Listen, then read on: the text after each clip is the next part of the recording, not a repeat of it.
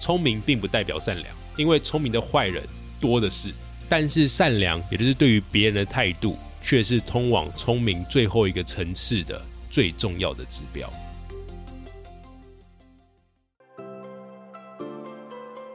你好，欢迎收听雷蒙三十，我是雷蒙。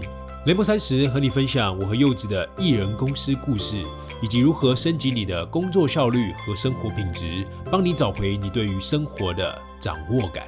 你知道吗？我们的三十岁除了朝九晚五，还有另外一种打开的方式。我是雷蒙，你的生活黑客教练。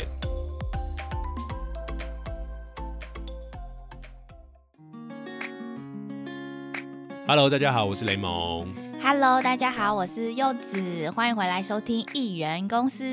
耶耶！感谢全家 Last 咖啡赞助艺人公司系列，让我们有好咖啡可以喝，还有好 Podcast 可以听。嗯嗯嗯。全家 Last 咖啡的新单品印度巴巴布丹咖啡，不知道正在收听节目的你们喝过了吗？如果还没喝过的话，表示我听到我们的单集还不够多，因为如果一直听的话，应该发现一直都是 Last 咖啡，那你就会去买一杯了。好，那说到咖啡啊，其实大家基本上可能都会想到越南、巴西、印尼，但是很少人会提到印度的咖啡。对，好像比较少哎。全家这次的全新的单品咖啡巴巴布丹，就是跟 UCC 合作，选用海拔一千五百公尺的巴巴布丹吉里山咖啡产区，采用水洗式和终身烘焙的处理方法，带来全新的风味。没错，前段是独特的草本迷人香，中段微微带有李子酸，还有巧克力的香气，然后最后还有胚茶香的尾韵哦。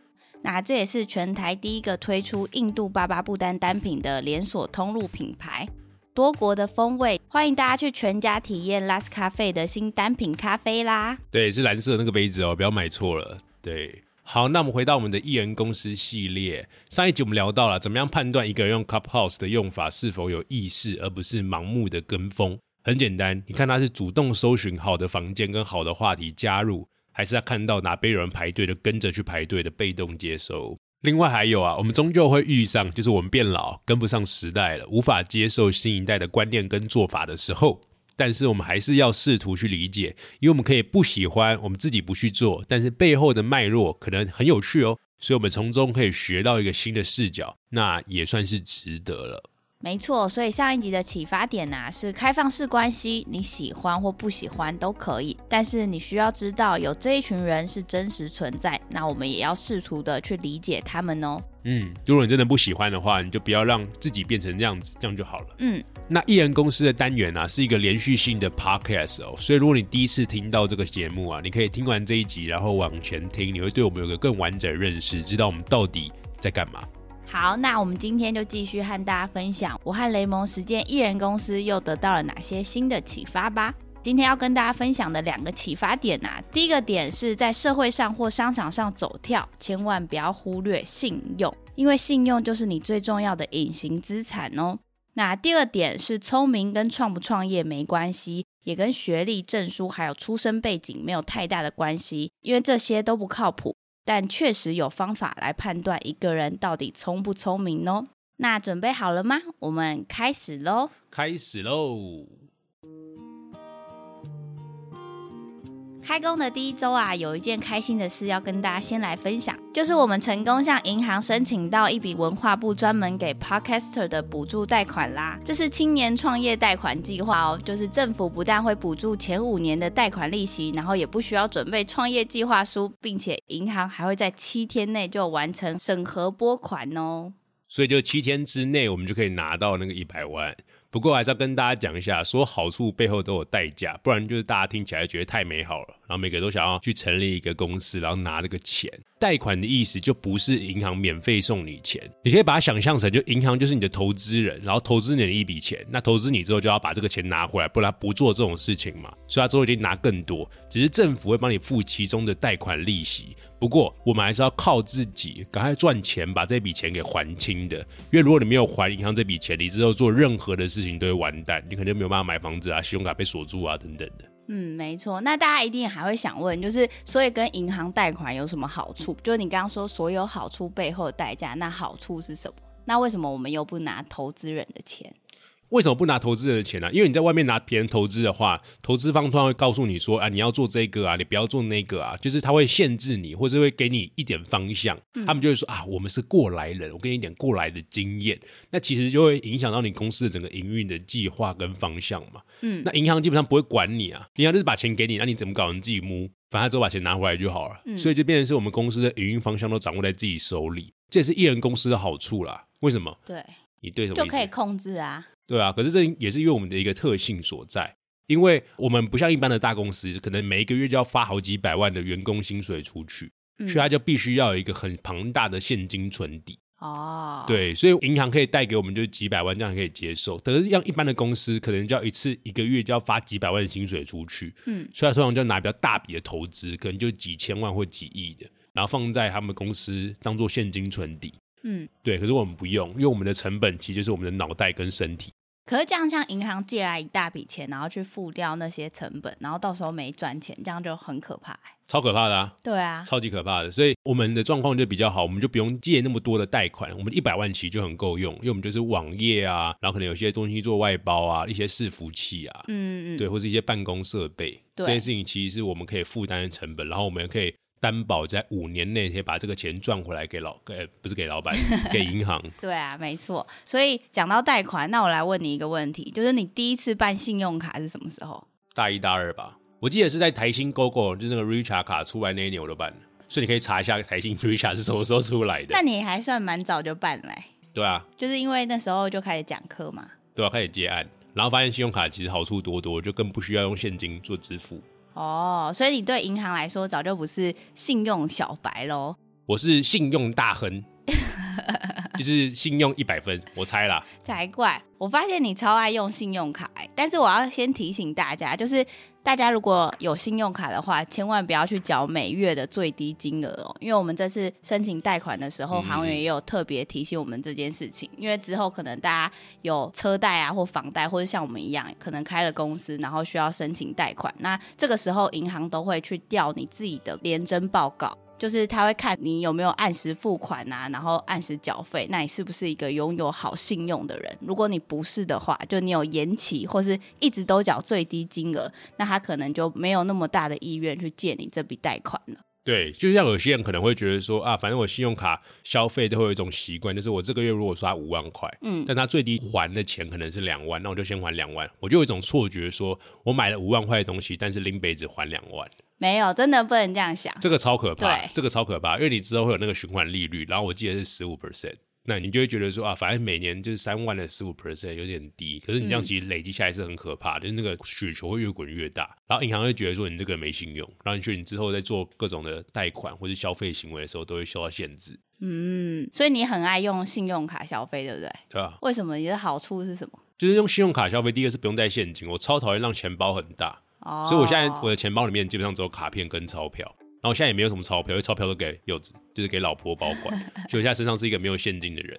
然后我觉得用信用卡消费就是一种数字消费，因为所有的事情都会被记录下来，嗯，对啊、因为我觉得你没做坏事，你干嘛怕被记录？就所有记录是刚好可以让你可以更方便去追踪的。对，对吧、所以像我们都绑定那个叫麻布记账，我之前有在脸书上分享嘛，嗯就是我们之前二零二零年的最后三个月的整个支出状况。对，那这件事情的话，就可以知道说我们这个月到底消费了什么事情，可以比较好追踪分析。另外一个最实际的，就信用卡回馈啊，就是小折都有三趴，多一点五趴。那这件事情可以举个例来说啊，假设你一个月消费五万块好了，你五 percent 是多少钱？两千五百元，对啊，所以你刷五万块的钱，我算得出来。你就赚了两千五百一个月，那你两个月就可以订我们的订阅服务了。哦，对不对很多哎。对啊，你就你你一个月差不多花五万块，我觉得我觉得算两个人差不多了。所以你就想想看看，如果你用信用卡，你消费四个月，你其实省下或是赚到的钱，就可以买一个雷蒙的付费订阅服务了，赞赞。太划算了。对啊，那为什么不用信用卡？嗯，对对可是因为现在长辈们还是会会觉得，哦，好像出门都一定要带现金。身上放一点现金，是因为台湾还没有那么方便，好不好？因为有些地方就是不能刷卡，就很烦。像我有一次最印象最深刻，就是去一个餐厅吃饭，就觉得餐厅很高级，应该可以刷卡，就最后面不能刷卡，我这个吐血。店员还跟我说，就是在两个街口外有一个 Seven 可以离款，我就走过去走回来，花了我十分钟，整个气到不行。对，还是有蛮多服务的商家是不能用信用卡付费的。对啊，所以就是如果能用信用卡，我一定用信用卡。所以我们为什么要带现金在身上？因为这个社会现在还没有这么的全面使用信用卡支付。嗯，对。另外一个缺点是因为台湾这超多卡片，我的现在钱包里面有大概七八张卡，我觉得超多。所以基本上我会建议大家使用 Apple Pay 或 Apple Watch，就把你的卡片数位化到你的手机里面。不然我的钱包要炸了，就之前是放现金炸开，现在是放卡片炸开。嗯，其实这也算是基础的理财，我觉得。就听你讲完，就是因为每个人毕业后可能都有第一份稳定的薪水，其实就真的可以去银行办一张信用卡，然后每个月刷那张卡，跟银行就会有往来记录。这样你到时候后面，如果你真的想要买房子或买车子的话，至少他看你的信用报告都是好的。对对对，所以听到这边的，如果你是银行行员的话，记得找我们叶配。如果你有新的信用卡要上的话，欢迎来找我。而且我是一个 Richard 的老用户，所以 Richard 可以来找我，真的可以推荐一下。那我突然想到，就是现在好像大家比较少会把信用卡刷爆，哎，就是以前好像很容易听到大家负债，就说哦，信用卡卡债很多，把信用卡刷爆。现在为什么比较少？因为我觉得，就是人就有这种特性，就是没有吃过苦头的时候，都会享受这种虚假的幻想。就我刚刚讲的，一个月花五万块，可你只交两万，你就觉得说啊，好开心，信用卡可以这样子让我就是用花两万块的钱享受五万块的快乐，嗯，对吧？可是当这件事情就一直累积下来，就有循环利率嘛，嗯，因为它是滚小球，所以你觉得说啊，我一个月多缴一两千块还好，你球越滚越大，你一个月开始多缴一两万块，靠跟房贷一样。你就吓死就还不出去，还不出去的时候就变成一个卡奴，就有卡债，就等于信用卡刷爆，又不让你刷。对，我记得小时候就是电视新闻不会说很多卡奴还是怎么样？对啊，所以就是他们一开始享受这个福利还不知道风险，人往往先看到好处才会注意到风险，所以当这个卡奴被新闻报道一直爆出来的时候，人开始害怕，注意到风险的时候就会比较保守一点。嗯，这是好事，所以现在就是大家比较有意识的去使用信用卡，这个是好事。对，那应该也是因为数位有进步，我们比较更透明的知道我们到底刷了哪些东西。对啊，对啊，所以我觉得用信用卡才会知道自己消费了哪些。就第一个是省钱。就你有回馈嘛？第二事情是你有留下记录，那你可以检视一下你每个月的消费状况。我觉得我们完全来帮信用卡打广告，快来找我们叶配，真的。不要在那边闹。那其实这一次就是跟银行这样往来，我自己也有偷偷学一下，就是银行他们都是怎么看个人的征信报告，因为这蛮重要的，因为他们会依照这个报告去评估嘛。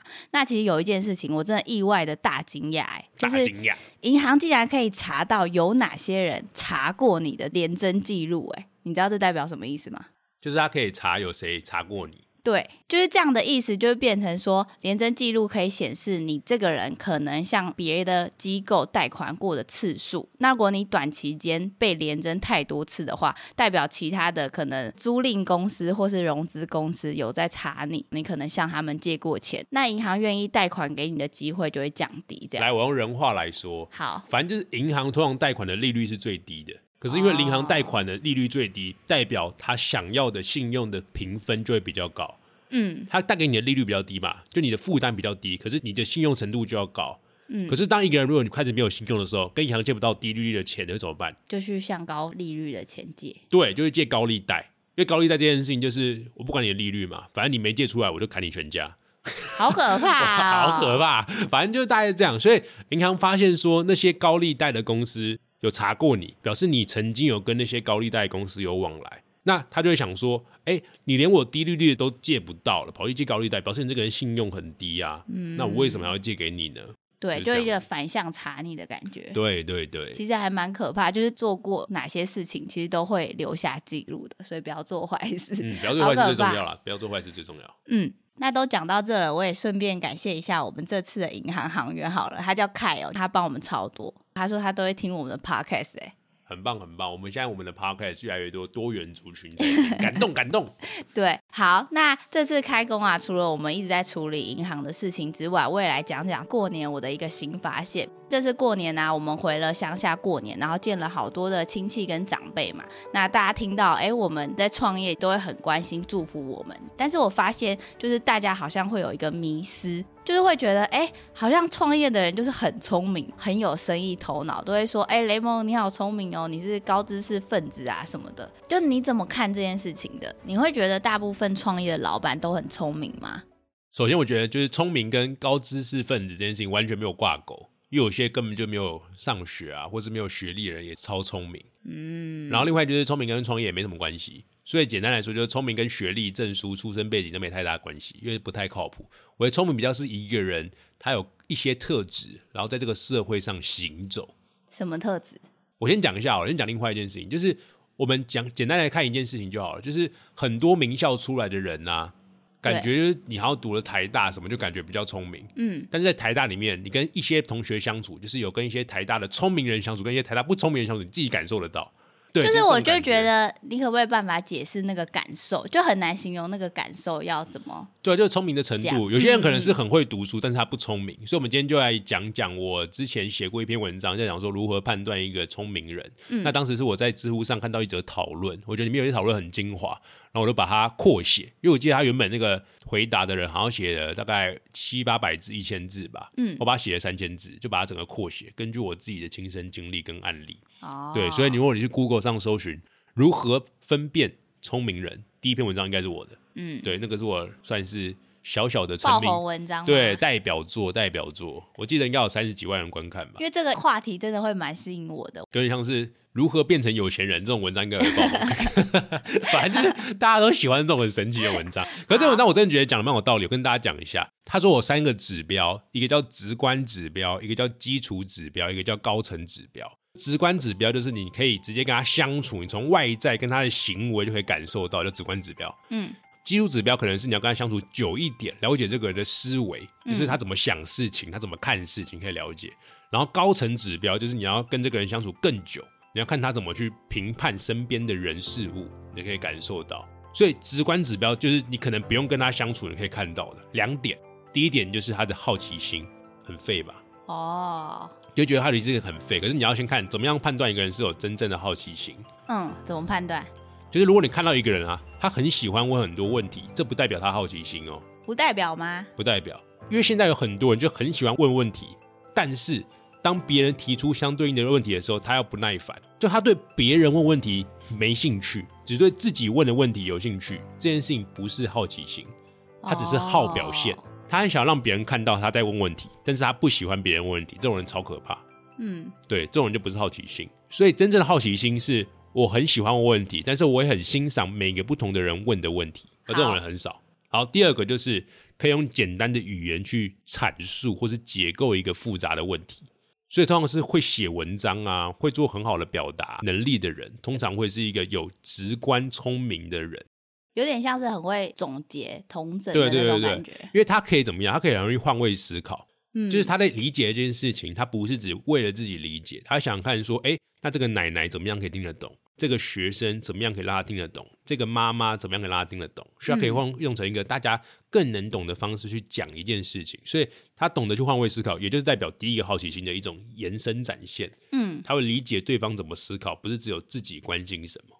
嗯，这个第一个直观指标，好像就是我们一般人在说一个人聪明，就可能觉得你读很多书，你就比较会总结归纳。没有，没有，真的吗？没有吗？没有，一堆教授都不会，好不好？你去问现在在听 podcast 的学生们，他们就觉得疯狂点头，因为很多教授就活在自己的世界，就是他们在讲课的时候，我不如看原文书，真的。就他就讲了，哇靠，完全听不懂。就是他就用自己的方式在讲话，然后就会跟学生讲说啊，你这种没有听懂，你都是化工系的学生呢。我说靠，那不然呢？我就是来学生呢，我就来学的。那你给我讲一些就是我没有办法听懂的东西，你还是个老师吗？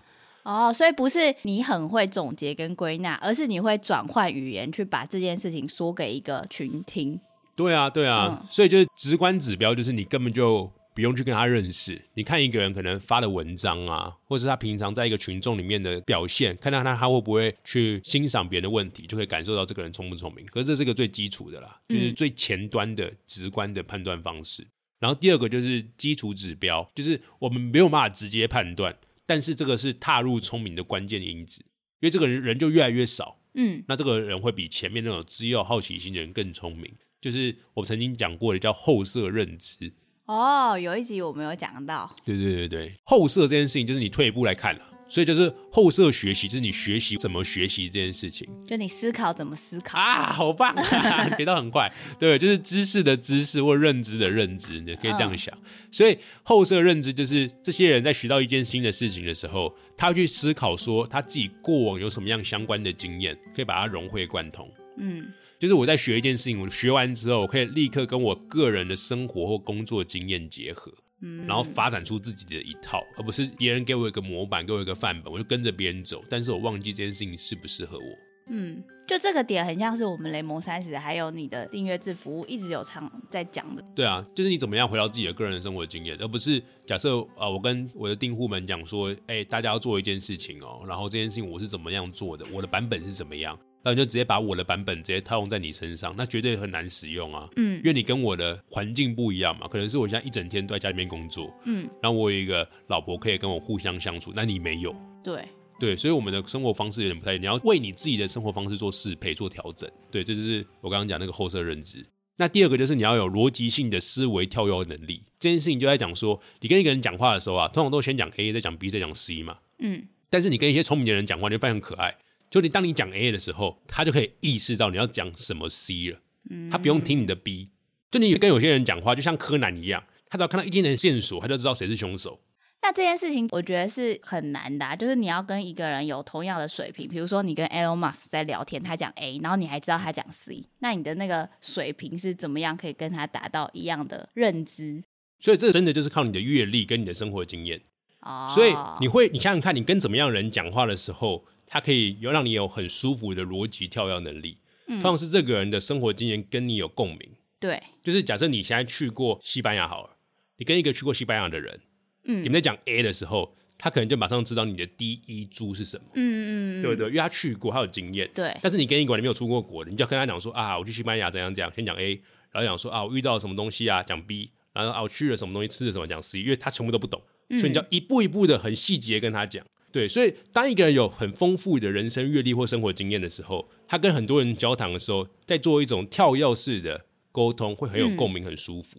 哦，所以我跟 Elon Musk 可能没有那么多的生活经验相同的话，嗯，那我就变成跟他讲话的时候，我就一步一步讲，就很累。他很累，我也很累他。可能在讲火星的东西，然后你还在地球上，对就是对 对，大概这种感觉，就是因为他最了解那个外太空的火星。如果你要这样切这个点的话，嗯。对吧？就大概是这个意思。哦，好，那哎，诶所以这个聪明程度是有按照你刚刚讲的那个顺序的。对啊，就是先从直观指标，就是你不用跟他相处，你看他的文章啊，或者看他怎么样去看待一个问题就知道。第二个就是你要跟他相处，跟他聊天嘛，你要知道他平常在聊天的时候有没有跟你可以逻辑性的跳跃，嗯或者是有后设认知，在学一件事情的时候可以把它变成自己的一套方法，而不是他看到他学很多东西，可是他出来的东西都是别人的东西，那就表示他没有后设认知，哦，这已经是一个踏入聪明的关键因子。好，我要知道就是最聪明的那个等级是什么？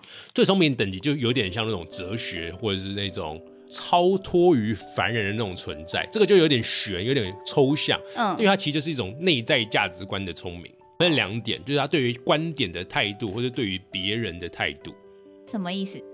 这种对于观点的态度，跟前面一开始讲那个好奇心有点不太一样的地方，就是好奇心是讲说你对于别人的问题会产生兴趣，嗯这个观点是你已经知道别人的立场，你还可以包容，或是你可以接纳他。哦，就是一个人在问问题，可是他不会讲他的立场啊。假设你对他问说啊，为什么死刑要存废这件事情很感兴趣，嗯但是你不知道其实他本身就是支持死刑的，但是你是一个非常讨厌死刑的人，嗯那很多人就会因为一个人的立场而讨厌这个人，但他不会，他会觉得说，哎，在不同的立场下都有他可以发展的地方，都有他可以学习的地方。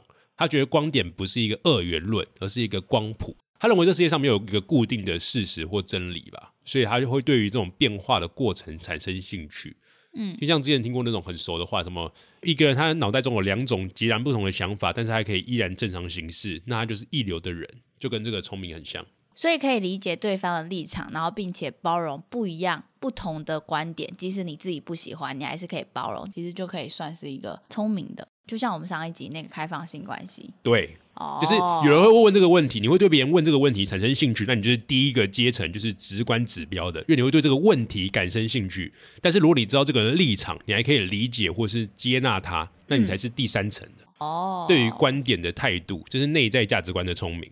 嗯那第二个就对于别人的态度，就像是之前罗振宇讲过，他说创业者不黑创业者，就这种感觉。为什么？因为很多人都觉得说啊，你跟我一样是创业的，那你跟我就是竞争对手，对，那我就会讨厌你，那我就要踢掉你，我就要战胜你，这样。嗯那就没有达到这个这一层的内在价值观的聪明。因为对于别人的态度，就是他看到一个人跟你做一样的事情，可是他会想办法去产生一种新的协作模式，让别人可以跟你一起在某种程度上可以共赢，而不是只是把对方当做竞争对手。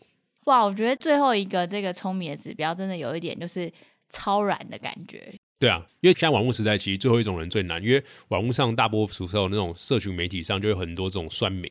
嗯我曾经看到有一种人讲那个酸民，我觉得很特别。他说，酸民这个现象，他从另外一种角度来理解啊，嗯就是为什么一个人会对一个陌生人开骂，就是指着他，然后一直讲他不是啊，哪边不好之类的。我们平常如果在现实生活中，你看到一个人在路上，他是一个陌生人，你会指着他一直狂开骂吗？不会啊，就很奇怪啊。所以就是网络的这个状况放大这件事情。嗯，所以大家越来越对别人的态度，或是对于观点的态度，越来越不包容。对，甚至是想要影响人，变成是跟我一样的立场，没有变成是哦，原来你的立场跟我不一样，但是我还是可以包容你。对啊，所以就是我觉得最后一种指标达到的人，就是一种像你刚刚讲那种超然，或是一种君子的感觉，就是我认同你，虽然你跟我不一样。所以我之前很常讲，就是君子和而不同。我们要求的不是别人跟我们一样，而是我们要在意中求和，要认识到每个人都是不一样的。嗯不一样才是这个社会的本质。那在不一样的情况下，我们还可以有所合作，这才是一个社会可以多元、能够进步的一个象征。因为如果把每个人都变得一样，靠，这个社会多可怕！嗯，可是很多人很多人都想要你要跟我一样，而不是你跟我不一样，但是我想办法跟你合作。对，就是你跟我不一样，然后就挑起战争啊，或是有质疑你的时候，对对对对对，所以就是当我们知道彼此有所不同，但是你就会去更珍惜那个彼此相同的地方。嗯，我觉得这还是一个刚刚他讲那个最高境界。对，就聪明的最高境界，但不是代表说你没有到那个最高境界你就不聪明，因为你还有前面四个，好不好？或者是你没有前面四个，但是你有最后两个，那什么意思呢？其实这个作者最后讲一句话，我特别喜欢，嗯他说：“聪明并不代表善良，因为聪明的坏人多的是。”嗯所以他说，所以善良就是最后这个最高层的指标，就是内在的价值观的聪明，就是通常都是在讲对于别人的态度，还是通往真正聪明的最后一个层级。哦，好像有瞬间理解的感觉。但是还有一件很重要的事情，我要帮大家问，就是听了这么多，有一个很关键，就是那我们可以怎么样去练习这些你刚刚讲的？虽然最后一点善良有点像是你自己的价值观、成长背景造就你现在的人，那前面几点我们可以透过哪样的练习，让我们变成越来越聪明的感觉吗？我觉得广义上来说，就是你要有不同的人生阅历嘛，就是有不同人生经验。你不要只是做一件事情，一直疯狂做，你要去看了解其他人怎么做，你才会有好奇心，然后你才可以去有简单的语言去解构复杂的问题。但是你要有后设认知啊，或是你要有逻辑性的思维跳跃能力，你必须要有目标、有针对性的去刻意练习。所以我在我那个生活黑客之路的订阅服务里面就有讲到啊，就现代快节奏的时代，其实大家生活都挺不容易的。所以我们必须要找到几个你认为特别向往、特别想要的生活方式，或者是你特别欣赏他的认知模型的人，来向他学习。但是你不要找那种跟你差太远的，可能就找马云啊、找马斯克这种，就是太远，跟你太不一样。就是嗯你们拥有的共同经验很不一样，你怎么学都怎么样会变成是抄，或是就失去你原本自己的风格或特色。所以你要找那种跟你共同经验比较类似的，或是他平常在做的事情，哎，就跟你有一点相关的，你才可以从中去学到一些事情，然后变成自己的一部分。嗯，真的。其实关于聪明，我很喜欢爱因斯坦的一句名言，就是他说，并不是我很聪明，只是我跟问题相处的比较久一点。刚刚你说的那几个，就是会让我一直重复的去思考每一点，然后其实也会渐渐的影响到自己在做事或是看别人态度的时候的那一种价值观。嗯嗯嗯嗯，就是这个影响是慢慢越来越多的，而不是哦，我现在好像听完这六点聪明，然后我就可以马上变得聪明人。我觉得我也没有办法，就是这件事情可能真的是需要多学，然后多去思考，才有可能渐渐的变成我们那样理想的样子。对啊，它本来就不是一个马上就可以拿起的那个工具，嗯它应嗯该是你可能我们要去追求的一种生活方式或是一个目标。但在这个前进的路上，可能会有一些方法是可以使用的。那今天就跟大家分享这件事情，就是怎么判断一个人聪不聪明，或者是你可以用怎么样的方法去让自己越来越聪明，然后做个善良的聪明人。对，我觉得善良还是最重要的，真的。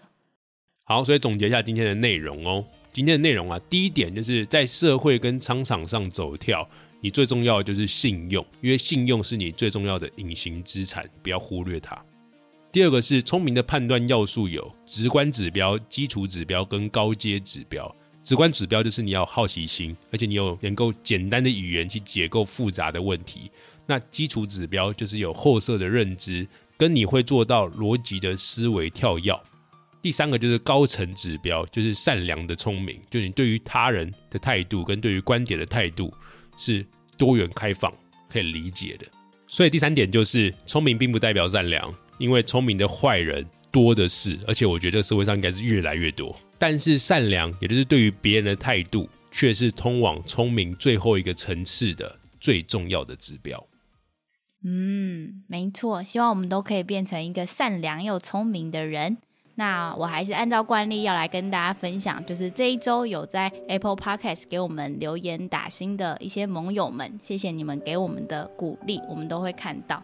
那今天这位盟友呢，他是一个表情符号，他的名字是两个大眼睛，然后一个惊叹号的样子。那他的主题呢是说，好喜欢柚子说，每一次都好期待柚子说，在各种关系中常有许多的烦恼，很少 Podcast 在聊这一个。只有柚子说，每一次都能安慰我的心灵。哇，谢谢你！虽然不知道你是谁，一些小小的观点，如果可以让你在关系中越来越成长进步，我也觉得很开心。嗯，跟着我一起进步。嗯嗯嗯，是我，我在说你。所以我要进步啊。对，是你要进步。好，那还有另外一位盟友呢，他叫做我有点不太会念，P A T E I C K Y U 二二二。那它的标题呢是每一集都有收获，太难得可以有一个 podcast 是可以每一集持续听下去的，边运动边通勤的好伙伴，觉得有一种听访谈聊天却也能很有正向收获的节目，也在分享的故事中有反思，赞，谢谢你给我们的鼓励，耶，谢谢你的留言，希望我们之后在通勤的时候也可以看到有人在听我们的 podcast，我们就过去拍拍他的肩膀说。你在听的是我们的声音吗？这样子，这样很白痴。我觉得这样应该蛮有趣的。好，那我们下一周的挑战呢？是雷蒙要出线上课程了吗？对，这就是我最近很忙的一个原因之一，因为我在四月份的时候想要上线一个 Notion 的课程，这课程的问卷跟这个课程的详细的状况，其实我们已经发布在我们的脸书社团了。所以你想要更了解的话，你要在脸书上搜寻雷蒙三十，然后加入我们的社团，就可以看到这个资讯喽。对，没错，最近雷蒙就是在特别的忙这件事情。那下一周啊，还有一个挑战，就是雷蒙要去汉声电台演讲，算是一个台湾蛮有名的老字号的广播电视公司。嗯，对。那如果你想要看我们一些平常比较耍宝的现实动态，也可以追踪我们的 IG Y U I R A Y M O N D，我们都会时不时的发一些雷蒙耍宝的影片。因为我们是雷蒙耍宝，之后发柚子耍宝影片。好，就先这样子了。好，今天都到这边喽，我们下一次再见了，拜拜，拜拜。